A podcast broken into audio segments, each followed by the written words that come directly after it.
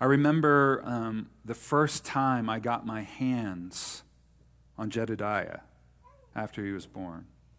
Now, it took a while, and I've told you all this story before, but we had a lot of difficulties at his birth. And I didn't get to cut the cord, and they like took him away from us right away, and he wasn't like he wasn't doing anything. Um, he had a pulse, and that was it. So it took us a while for us to actually get our hands on him. But it was right after his first bath. I was there at his first bath. And he loved every second of the water flowing over his head. And then they brushed his soft little head with the soft brush. And after he was done, the nurse showed up and showed me how to swaddle him. Is this scary? My kids hate these babies.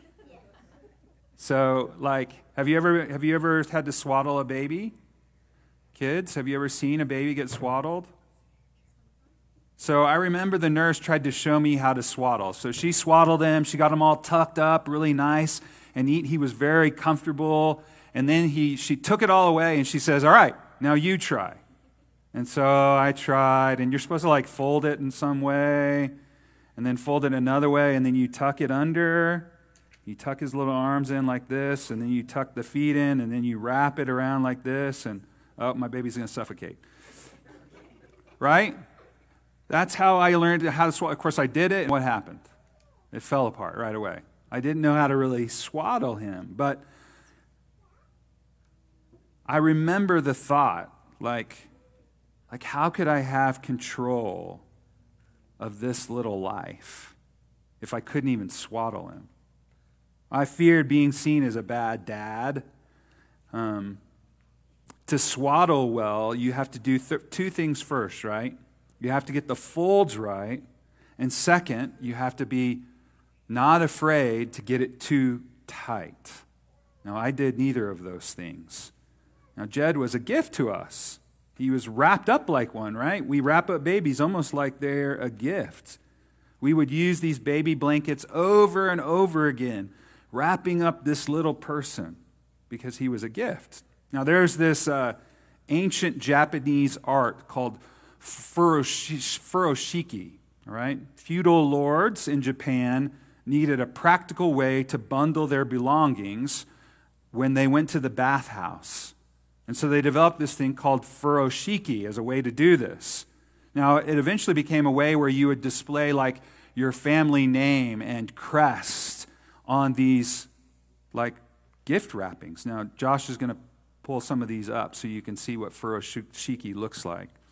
Now, on these cloths, they would, they would identify who they were. Now, over the centuries, people adapted furoshiki into a beautiful mean of presenting gifts.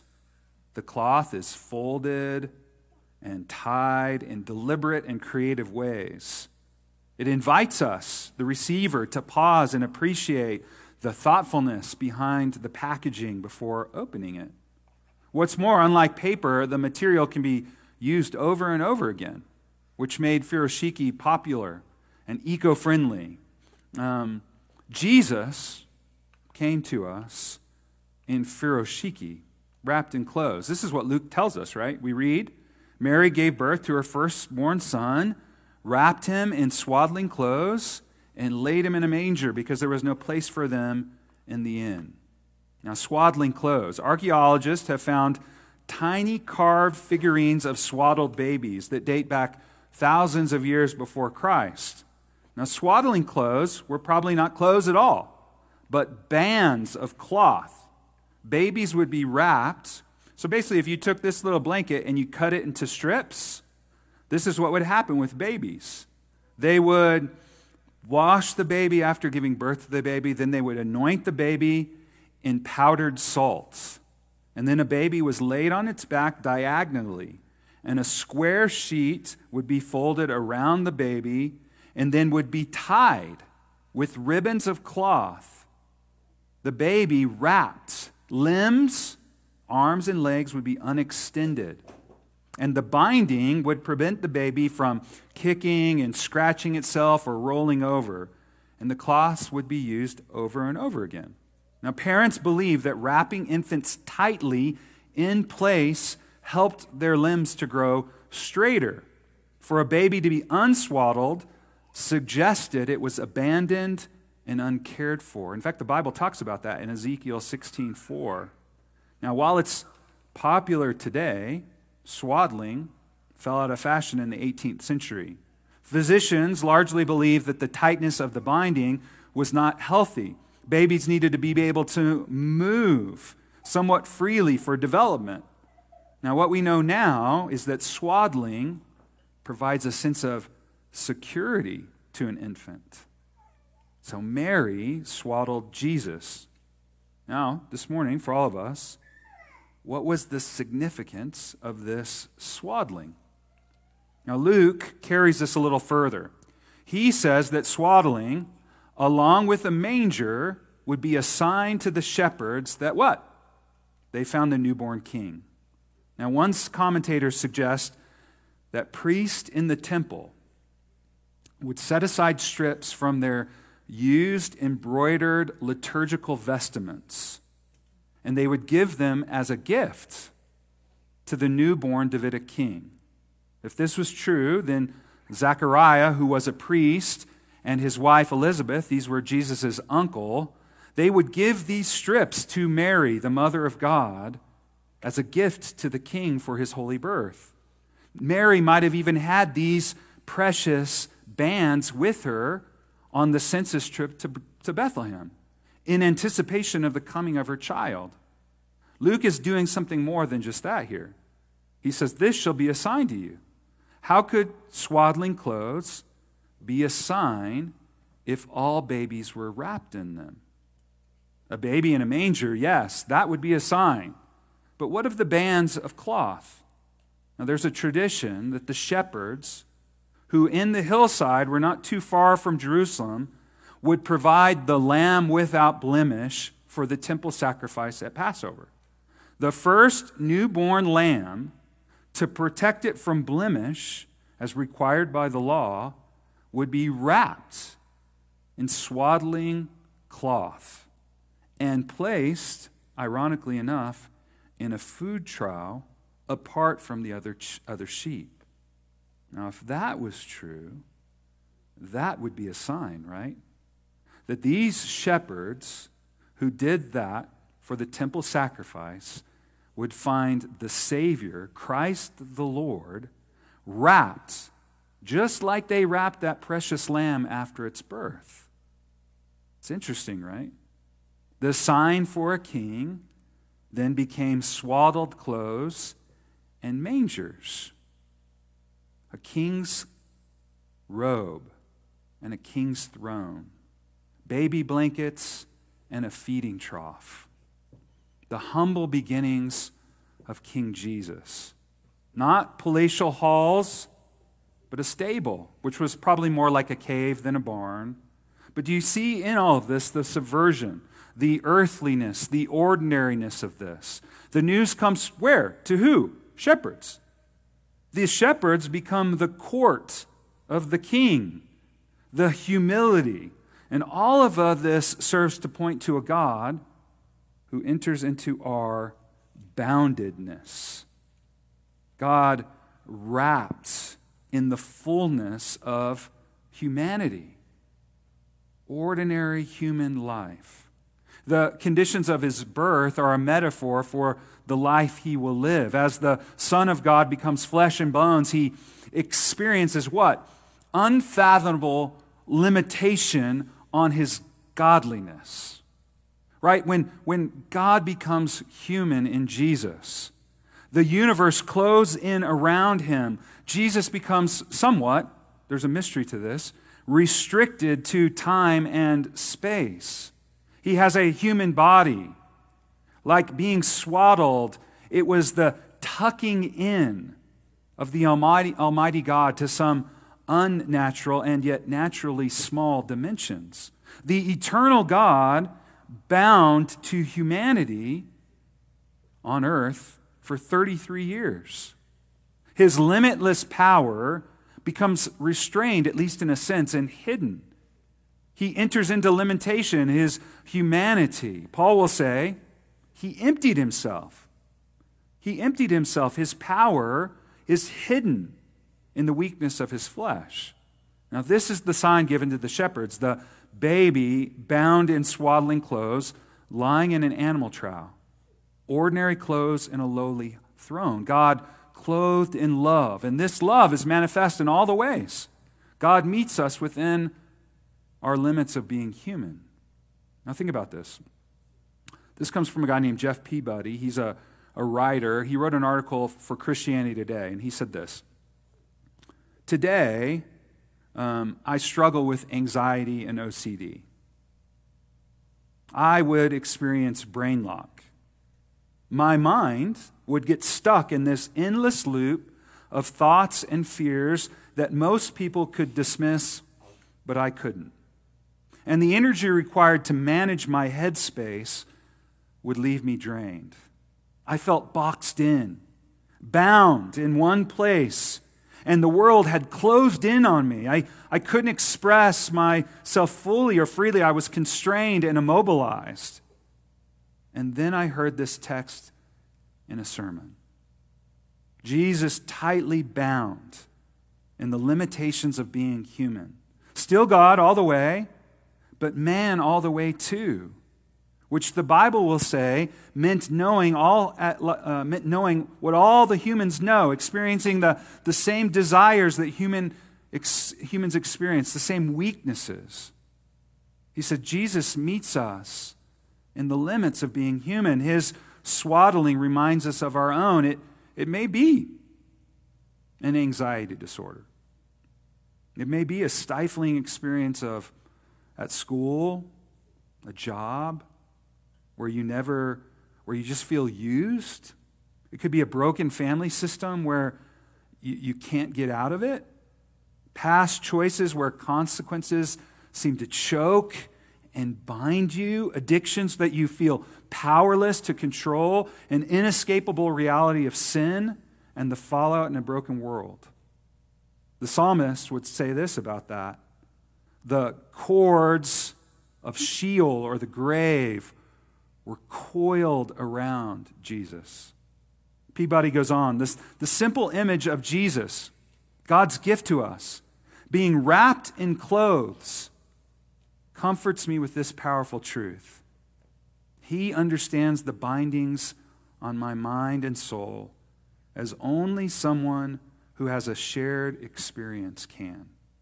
The concept of God with us took on a new and profound clarity for me. Now, Psalm 91:3 says, Surely he will save you from the fowler's snare. It's a vivid picture of the rescue, a bird being released from a bird catcher's trap. And then in verse 4, he says, How does God do that? He will cover you with his feathers, and under his wings you will find ref- refuge. In other words, the psalmist says, God becomes the bird himself, stepping into the trap set for us and saving us from the inside. He joins us where we are caught, subjects himself to the confinement of being human. This is the heart of the incarnation in the gospel. And it began right here with swaddling clothes and a manger. God wrapping us in his love, sending his son to be one with us.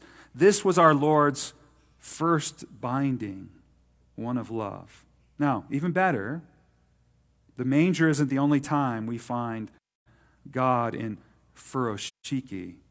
Luke does this really cool thing throughout his gospel with clothes. Now, I, won't, I don't have time to dwell on it this morning, but I want to make a few connections, right? All through his gospel, there are these references to clothes Luke 6, 8, 9, 10, 12, 15. And then we come to Luke 23.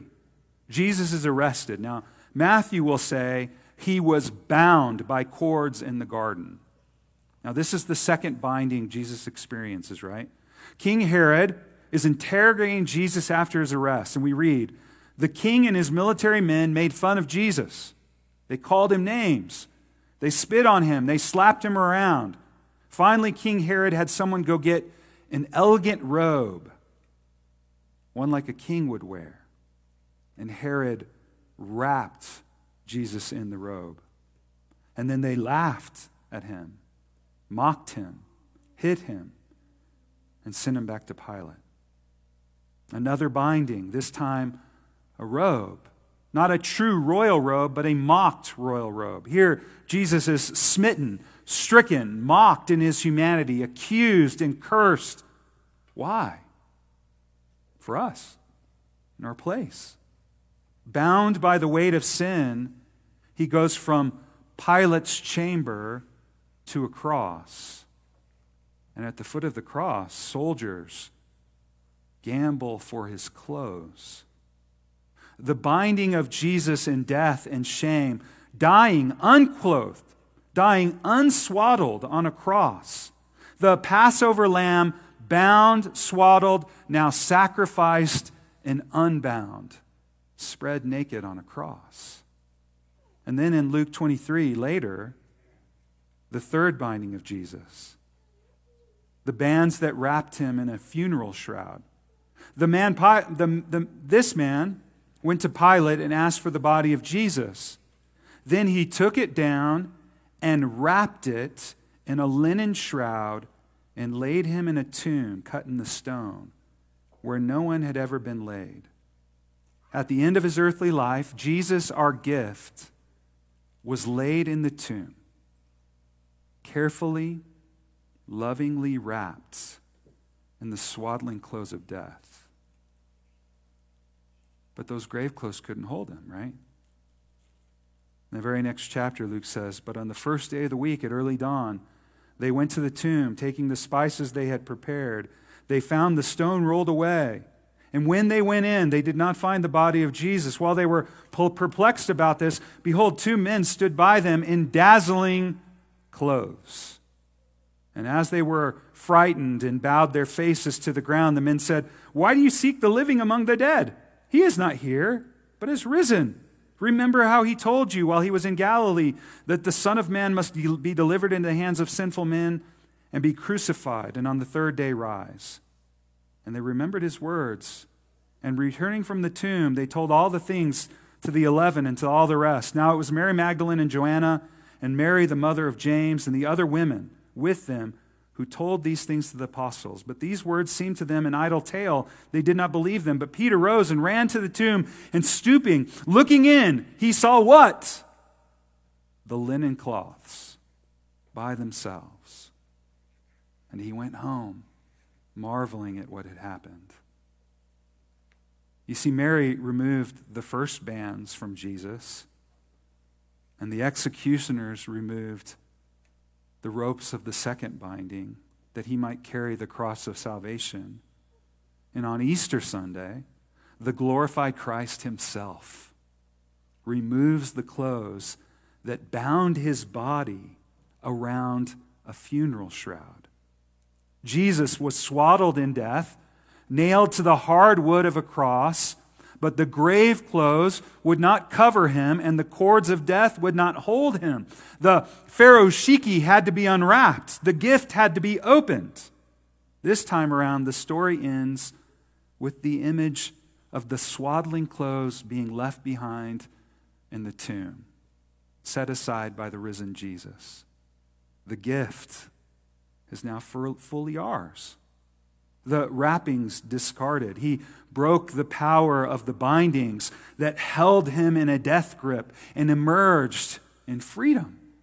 God clothed himself in love in the perfect person of Jesus, and through his life, death, and resurrection, we too are given new clothes of love. Now, some of you this morning might have unwrapped clothes.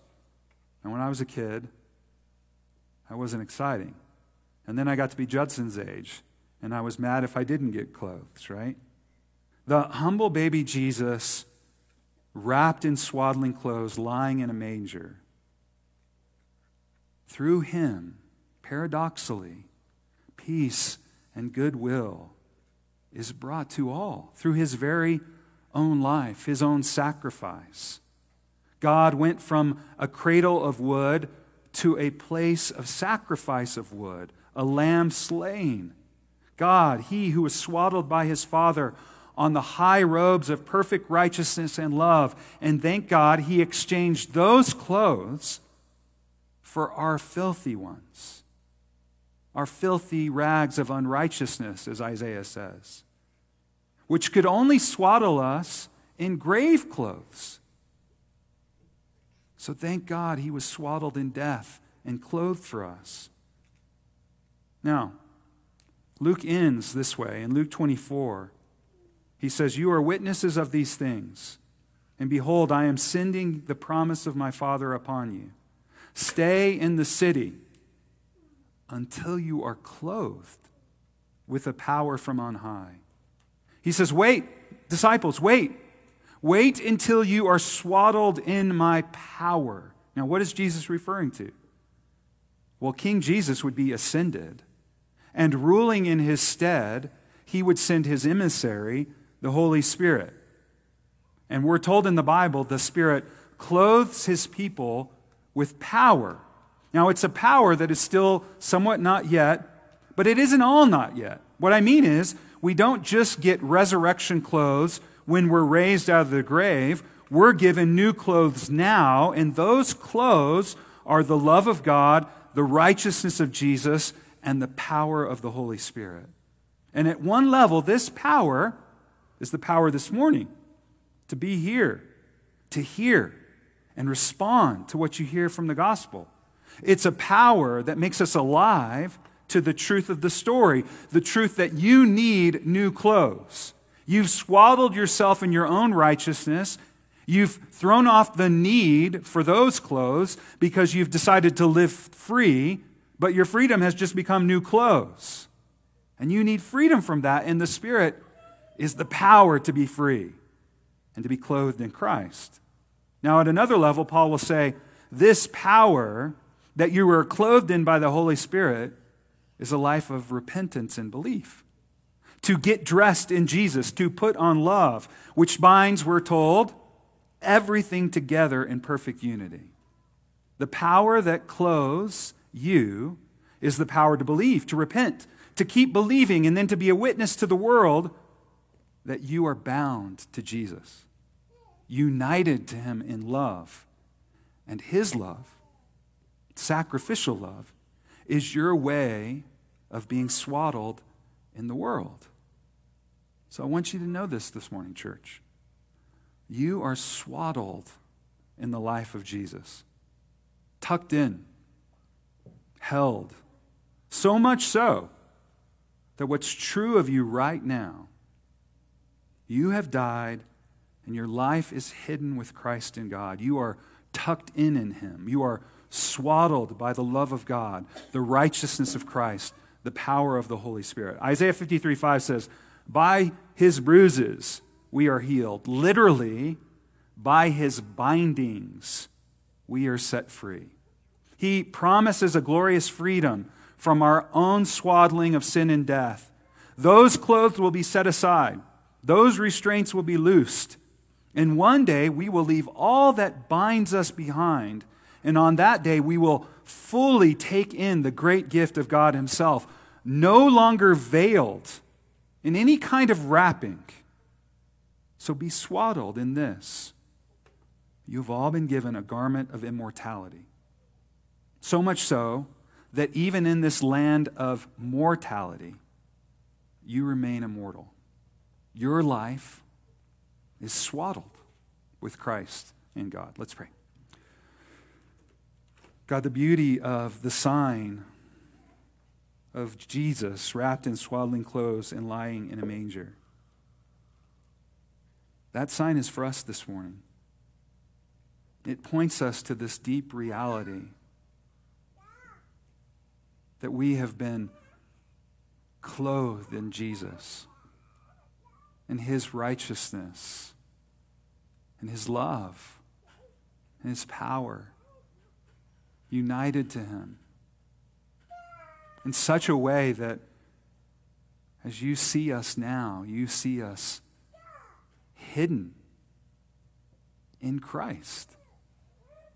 And so I pray this morning that whatever things might be binding us, I pray that you remind us that in Christ we have been set free, that we are bound to Him in such a way that we are free from the, the swaddling clothes of sin and death. And so help us to walk in that this morning. Help us to remember we are tucked in by God through Jesus. And help us to believe. We need you, God. We ask this in the name of Christ Jesus our Lord. Amen.